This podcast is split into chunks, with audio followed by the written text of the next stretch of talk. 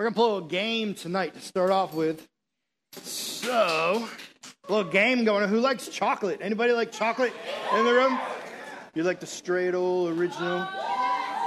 Mm, Hershey's bar?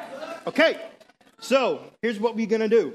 You cannot hurt anybody. That's rule number one, right? No hurting the people around you. No more visits from the ambulance. We've had too many already this month. All right? So we got to be safe tonight. We got to be safe. But the first person to whatever you brought tonight on you or in a bag or whatever's around you in your little area, don't be stealing from other people, okay? But what's yours tonight, if you can find the object that I asked for, you were the first person up to this stage to hand it to me tonight without hurting people, all right? No parkour over people's heads, jumping off chairs, and all that stuff, right? But you get out and you move like a quick, and you get up here and you're the first, and it's the right object, you will win. Mm, that Hershey, Hershey's bar right there, okay? All right? And bam! I got three of them, okay? I got three. I got three tonight. So, so here, here's what we're gonna do. First thing, first thing, are you ready for our first object of the night? Remember, don't hurt anybody, okay? All right. I want a paperclip. There's got to be some crazy person in here with a paperclip, some girl in her purse, reaching down deep in that purse. Somebody came with a fanny pack. Huh? No paperclips? Okay, all right. Do you have it? Now that's going to be on you. It's going to be on you. Oh, I guess I'm eating this one. Hmm. See how I planned this out? All right, number two. Here's a second object. You might have this one. Make sure you dig deep. You might have it like in your pockets. Pull out all that lint. Look below the lint and the gross, like old piece of gum you got in there from four years ago, right? Wash your clothes once in a while. Okay, here we go. Number two Burt's Bees chapstick. It's gonna be Burt's Bees. It's gonna be the best of the best in chapstick. Oh, oh, oh, no, no. You're gonna, oh, oh, oh. Thank you. Oh, it's coconut pear too. Oh, yeah. All right, here you go. Mm, one last smell for you. All right, good job. Good work. Good work. Next chocolate bar. Next chocolate bar. Here we go. Here we go. You might, this one's gonna be nasty. I don't wanna touch it. I don't want you to put it in my hand. I just wanna see it close. Okay? Remember that. It's really important. a pink sock. Oh no!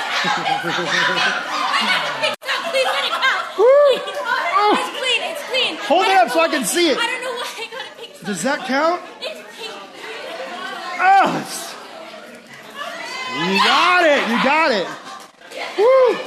Woo! Are her dogs out right now? Put those dogs away. All right, here we go.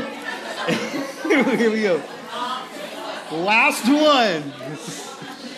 This really slaps. All right, that was for you. All right. For this last chocolate bar, I'm giving away. I should eat this myself because you didn't have a paperclip. Last thing, in your person, do you have a number two pencil? Number two pencil.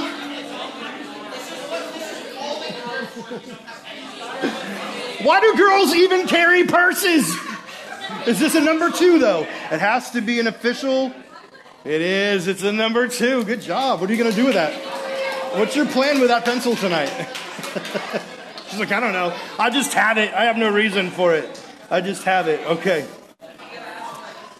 That's awesome. Let's pray together as we start. Bow with me. Father, thank you for tonight that we get to be here, that we get to have fun with each other, Lord, and that the center of all this fun is Jesus. Thank you, God, that we get to spend some time right now talking about you, hearing from you, and that in a minute we'll get to respond to that and worship you and tell you how awesome you are. Would you protect us tonight? Would you speak to us? Would you cause us to leave here different and changed by you? We invite your Holy Spirit with us right now, and we love you. In Jesus' name we pray. Amen. All right. So, here's the deal. We're in Hebrews chapter 4 tonight. We're still going through our Hebrews series. So, pop your Bibles open or check out the screens. Hebrews 4. We're in verse 2. The reason why we did that game tonight is I wanted to kind of show you something. Um, we're going to hit a passage that's going to be a little bit in our face tonight. All right? And, and most of Hebrews has been that way. That's no exception. But tonight, the author of Hebrews is really saying a hard truth, and he's saying it very bluntly. And so between knowing and doing. There's a difference between knowing and doing. And a lot of times we take both of those things and just kind of lump them in one pot. Like, I know, so therefore, in my mind, I've already accomplished. I can do the thing. I don't have to actually go do the thing because I know about the thing. I grew up in a YouTube culture and I've seen that YouTube video, so therefore I'm this expert at a thing, right? Sometimes we just immediately assume that if we know that we do. And when we translate it to our faith, a lot of times here's what we do my family goes to church. My parents are Christians. I go on Sunday morning and Wednesday night. And so, therefore, because I know, I've heard about Jesus plenty, I've read the Bible, you know, I've prayed with people, like that whole deal, all of a sudden, I'm good to go with Jesus. That means that my heart is full of faith and I'm in this thriving relationship with Jesus just because my family has gone to church for a while. But there's a difference between knowing and doing, right? I could tell you a thing all night long. I could say, hey, I need chapstick tonight. And you can know that in your head, but until you can take that chapstick and you can run it up to the front and you can literally hand it to me, it does you no good. You're still sitting with no chocolate, right? There's a doing component, it's not just the knowing. And the difference when we're talking about Christianity, the author's going to tell us tonight that there's a lot of us who are just like, I know about Jesus, and that's real cool. But until you let Jesus actually come in and change your heart, that knowledge is worthless. You may as well just keep sitting in your chair because you're not getting the thing Jesus is offering you. You're not responding to Christ by saying, Go ahead, take it, take my heart. And so, read with me. We're going to look through, starting in verse 2. It says, For we also have had the good news proclaimed to us, just as they did. But the message they heard was of no value to them because they didn't share the faith of those who obeyed. Now, we who have believed enter the, that rest, just as God had said. So I declared on oath in my anger, and they shall enter my rest. And yet, his works have been finished since the creation of the world. For somewhere he's spoken about the seventh day in these words On the seventh day, God rested from all his works. And again in the passage above, he says, They shall never enter my rest. Therefore, since it still remains for some to enter that rest, and since those who had formerly had the good news proclaimed to them did not go in because of their disobedience, God again set a certain day, calling it today. This he did when a long time later he spoke through David, as in the passage already quoted Today, if you hear his voice, do not harden your hearts. Here he goes back and he's telling us about the people of Israel again. He's been doing that for a few passages now. We've been watching kind of the story of the people, people of Israel. And this thing that God wants to do for them, this He's offering them rest. And you're like, rest is awesome. I bet a lot of you guys rest. It's summer. Hopefully you're getting tons of rest. Some of you guys aren't even waking up till, let, us find out. Let's see who wakes up around 10 o'clock during the summer. A.M. Okay, all right. 11 a.m. Any late sleepers? A few of you? Who regularly wakes up at noon during the summer? No, you, you are. 1 p.m. All right, now we need to talk about be like being sloths from the Bible, right? There's a whole nother, another sermon series after this. All right, we like our rest, right? I hope you're getting good rest. I hope you're enjoying your summer. Woo, that was loud. Okay, scared. Woo. Here's the rest that Jesus is offering us. Is different. It's not just this physical rest that he's talking about here. And so as we walk through this, I want you to imagine a different rest, a rest that doesn't just mean like, oh man, I'm not tired anymore because I had a good rest. But this rest that means there's nothing left to do. This thing's perfect. It's complete. I don't have to do another thing here. Right? There's this completeness that he's talking about when he says rest. So he says, For we also have the good news proclaimed to us he's talking about, he's comparing them, right? Us today. And the people of this time where he's writing it. And he's saying, hey, the Jews, God's people, they had this rest offered to them. He brought them up to this promised land, and they're there, and he's like, hey, you can go in. I've done this thing for you. And what happens? They mess up, and then they can't even go in the promised land. They got to go roam in the desert.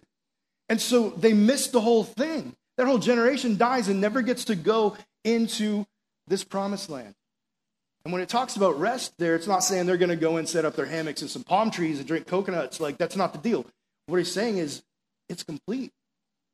Like, my plan's finished. I brought you to the place I promised you to be, and there's nothing left to do. Like, this thing's perfect. And they never got to see that. And so the author's making this comparison in our lives. He says, For we also had, heard, had the good news proclaimed to us. Like, we get to hear about Jesus. There's such a better rest waiting for you and me than just some like promised land. It's heaven.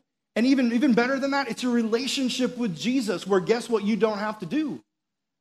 You don't have to try to impress God anymore. You don't have to like work and, and, and kind of like make this list of goods and bads and hope one outweighs the other and you get like this check mark to get into heaven. Like that's not the deal anymore. Jesus literally said, I'm doing the whole thing, the work's done, and you get to rest. You could just trust me now. You could just surrender, and I'm doing the work. I went to the cross. I was beaten. I died. I rose again. The work's done. You don't have to fear death. You don't have to fear sin. You can literally just rest knowing that I've done the whole thing. That's so much better. And just like they heard this promise of salvation, right? This good news, we hear it too about Jesus. And he says, but the message they heard was of no value to them. Why not?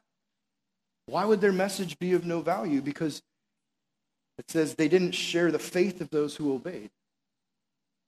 It's one thing to hear it, and be like, wow, that's really good news. Like the people of Israel, they were literally like looking at the promised land.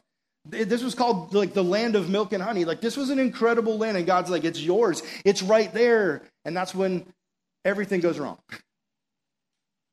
And I wonder how many of us sit in a service like this or have Christian friends or family that are always telling us about the promised land, about this good news about Jesus who loves you so much no matter what you've done, no matter what you bring to this place tonight, what kind of sins you look back on and you're ashamed of. Jesus looks at you and promises you something.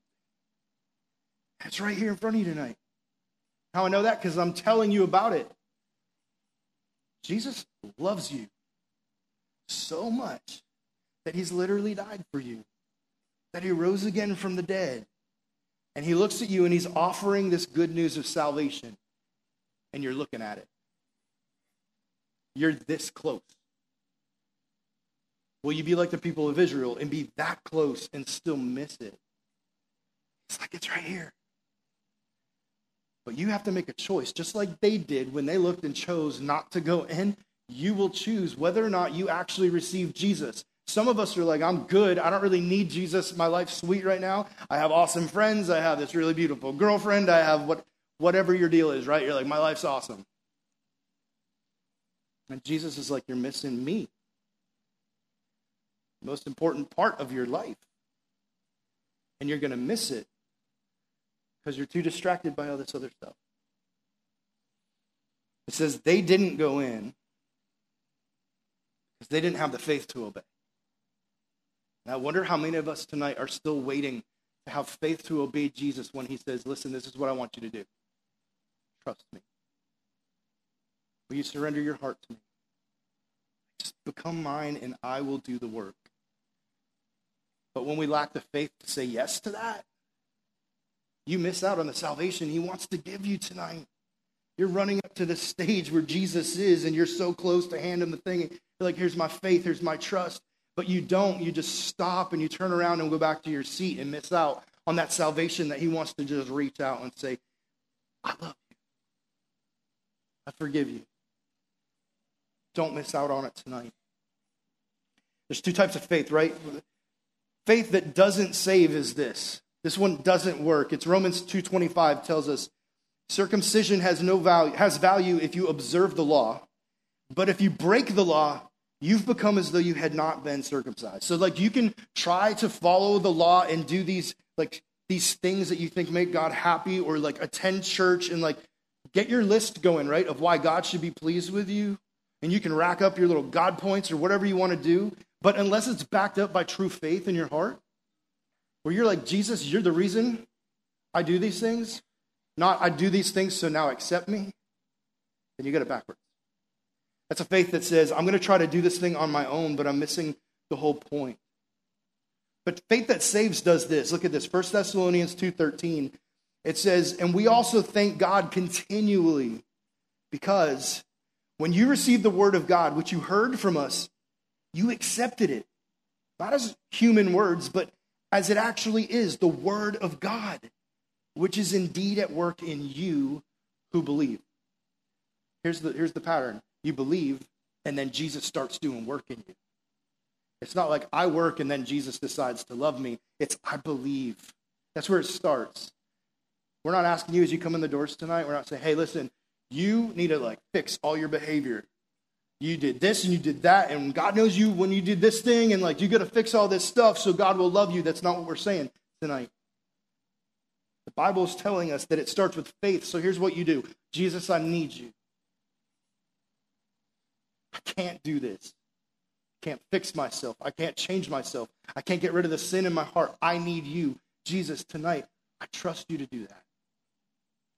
That's where it starts with faith, with belief. And then all of a sudden, Jesus gets to work in your heart, it says. Second Thessalonians 2.13 says, But we ought also to thank God for you, brothers and sisters, loved by the Lord, because God chose you as first fruits to be saved through the sanctifying work of the Spirit and through belief in the truth. You believe in the truth, and the Holy Spirit sanctifies you. You know what that means? He makes you like God, He makes you holy, He cleanses your heart. He does the work after you believe. James 1:22, last one I want to show you here. Do not merely listen to the word and so deceive yourselves. Do what it says. You see, true faith is about believing. It's taking a step of belief. You know why we baptize all the time? Because people are coming forward to say, I believe. I'm not going to quietly sit in my chair and I don't want anyone to know I believe in Jesus. I'm going to step up. I'm going to get in the water in front of my peers. And yeah, it's scary because all these eyes are looking at me, but I want you to know I'm serious. And when I'm baptized, I'm telling you, I'm not afraid and I'm not ashamed. I want you to know I'm following Jesus. It's this first step, Jesus says. The first thing he calls us to do in obedience, right? The belief is getting up here and saying, I believe and I'm not ashamed of Jesus. So true faith is a faith that gets you up on your feet, that says, Jesus, whatever you call me to do, let's go. That's where it begins. And then he does some work inside of you. And then verse 3 says this read it with me. It says, Now we who have believed enter that rest, just as God said. Now, here's the cool thing the rest he's talking about, that starts with belief. This faith that says, God, I need you, and Jesus, you can do that for me. And so, guess what? God looks at you and goes, Enter. Not like the people of Israel, he was like, Listen, you totally blew it. You stay out. You chose something else. Instead, he says, Come in, step into salvation because this thing's done. This work is complete. My son has finished it. So come rest in me. Step into a finished thing. You're like, That's way too easy. Exactly. It is. It's way too easy. That's how unbelievably awesome God is. We don't deserve that. That's exactly why we call it grace. This gift that you and I don't deserve, and Jesus is like, I'm still doing it because I love you. Step into that rest. Then it says, just as God said, so I declared on oath in my anger, right? They shall never enter my rest. So now we hear the other side of the story. God's like, hey, listen, people of Israel, you're not coming in. I know I offered this to you, but it was in this condition, right? And you came up, and all you had to do was, by faith, step into the new promised land. But instead, you lacked faith. You said, We're going to get beaten by giants. We can't go in there. There's no way we can do this thing. And all of a sudden, guess what happens? You can't come in. You don't have the faith to step in. And what he's doing here is showing us it's the same faith that we didn't have in Jesus. Some of us get so close, right? You're here tonight. You're hearing the word of God. You're hearing the gospel right now. And we're sitting here listening, but I wonder how many of us are this close. And God's like, it takes faith to step into the salvation of Jesus, but you're not willing to place your faith in Him. You're still holding back. Would you take that step? Would you look at Jesus and say, I want to enter the rest? I want to know that the work's done, that my sins are forgiven, that I'm saved. I want to be able to just trust in Jesus. And God says, some won't do that. Maybe even some of us here tonight will never do that. And you will miss out on the salvation that Jesus is offering you eternal life, forgiveness of your sin, perfect relationship with the God who created you. You're going to miss it because you're not going to place your faith in Him. You're going to get this close and then walk away. You're going to get this close and be content with this instead of a relationship with the God of the universe. Don't miss it. He goes on and he says, and yet his works have been finished since the creation of the world. Like he's going back to the book of Genesis, right? And you have Adam and Eve in Genesis made perfectly. And guess what? This garden was incredible. I mean, like everything is absolutely perfect. They don't have to work. They have nothing to do. Like, and, well, they have to work, but like it doesn't hurt. They're not sweating. They're not like, there's no effort. Everything is perfect. They walk up to this tree and like, this is the most delicious thing I could ever eat, right? And God's like, you have it all, except for that one. One right there in the center. Everything else, everything else is yours. I mean, they had it made. Talk about rest. God looked at all of this stuff and he says, it's absolutely perfect. He says, it's very good, which means absolutely perfect. They just can't get better. There's nothing left to make it better. That's what they had. And they traded it. They traded it for one crummy piece of fruit. Eternity lost. You and I still suffering the consequences of that today, thousands of years later, because of that choice. When they had perfect rest. And it's funny because God says, enter my rest in the passage, right? His rest. Well, what is God's rest? On the seventh day, what did he do? He said, I'm resting. He stops his creative works on the seventh day. Why? Because everything's perfect. It's complete. And he says, It's yours. Don't you want this? Like, I did all of this and now it's yours, and you can have the same rest. You don't have to go create stars and make grass grow and like build trees. Like you just enjoy, literally sit in this incredible rest that I've made you, this garden, this perfection, this paradise. It's yours. There's nothing left to do.